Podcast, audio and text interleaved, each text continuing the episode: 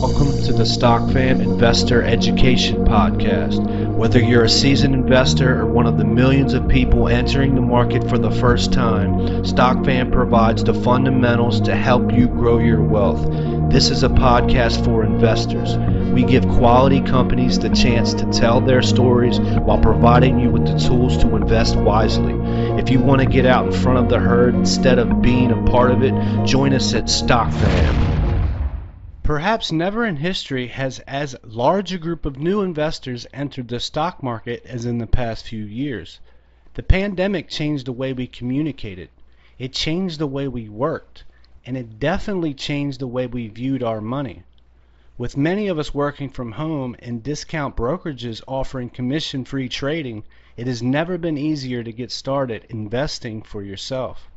But like any freedom, Financial independence comes with challenges, obstacles, and outright dangers. That is why before diving into the markets head first, it is important to assess your own investment risk profile. These six simple questions should be prerequisite to putting a dime into your trading account. Number one, can you afford to lose the money that you're investing into the markets? Even the best laid plans can fall apart when markets take a downturn. Amazon went from about $100 a share to only $6 a share in the early 2000s, mostly because of the overall market conditions. That brings us to number two. Do you have the mental makeup to be patient with your investments? Think of any successful public company.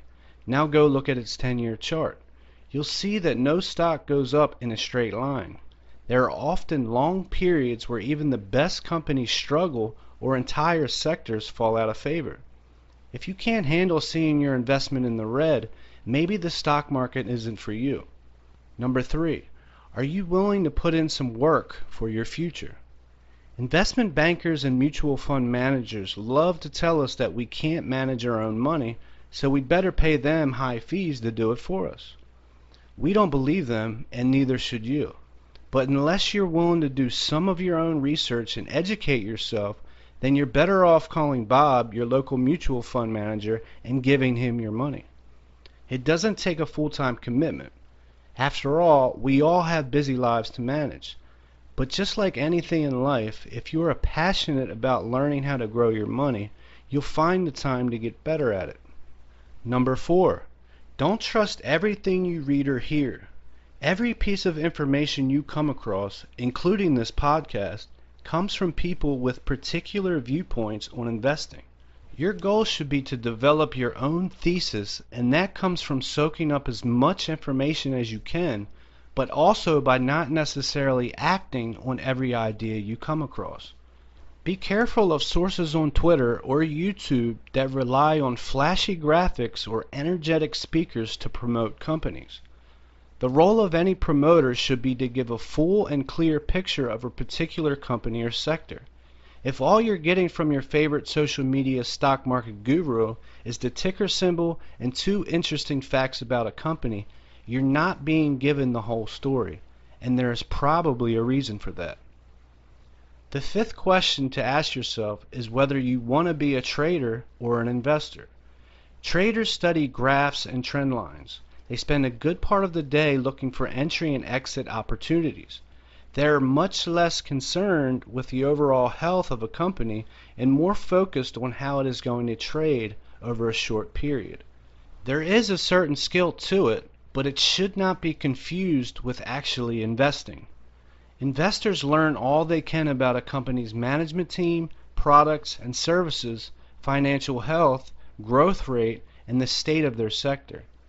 It sounds intimidating, but once you've gone through the process a couple times, you will find it easier and you may even enjoy it, like we do. Good investors make decisions on companies based on execution over months, quarters, or even years.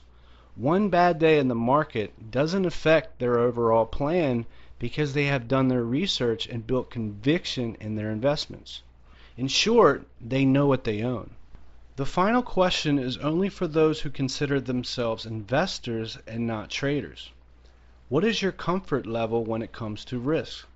Are you comfortable putting 50% of your investments into small cap companies Or do you prefer to be mainly in large blue chip investments? Do you prefer growth stocks such as tech companies, or do you feel safer with dividend bearing value companies? The best answer for many investors is to balance their portfolio with all the above. But the more you learn, the more you'll know what is right for you.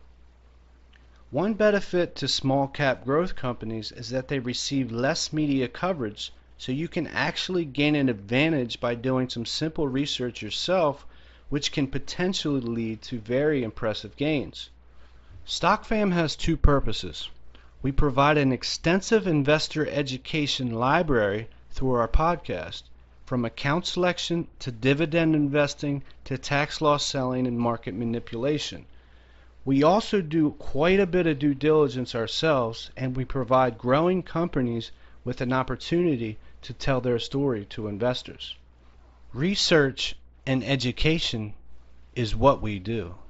We hope you enjoyed this content. To hear more educational content as well as our other CEO interviews, please subscribe to the podcast and visit our website at stockfamgroup.com where you will gain full access to all of our free educational platforms. Also, to view the video versions of much of our content, follow us on YouTube at StockFam TV.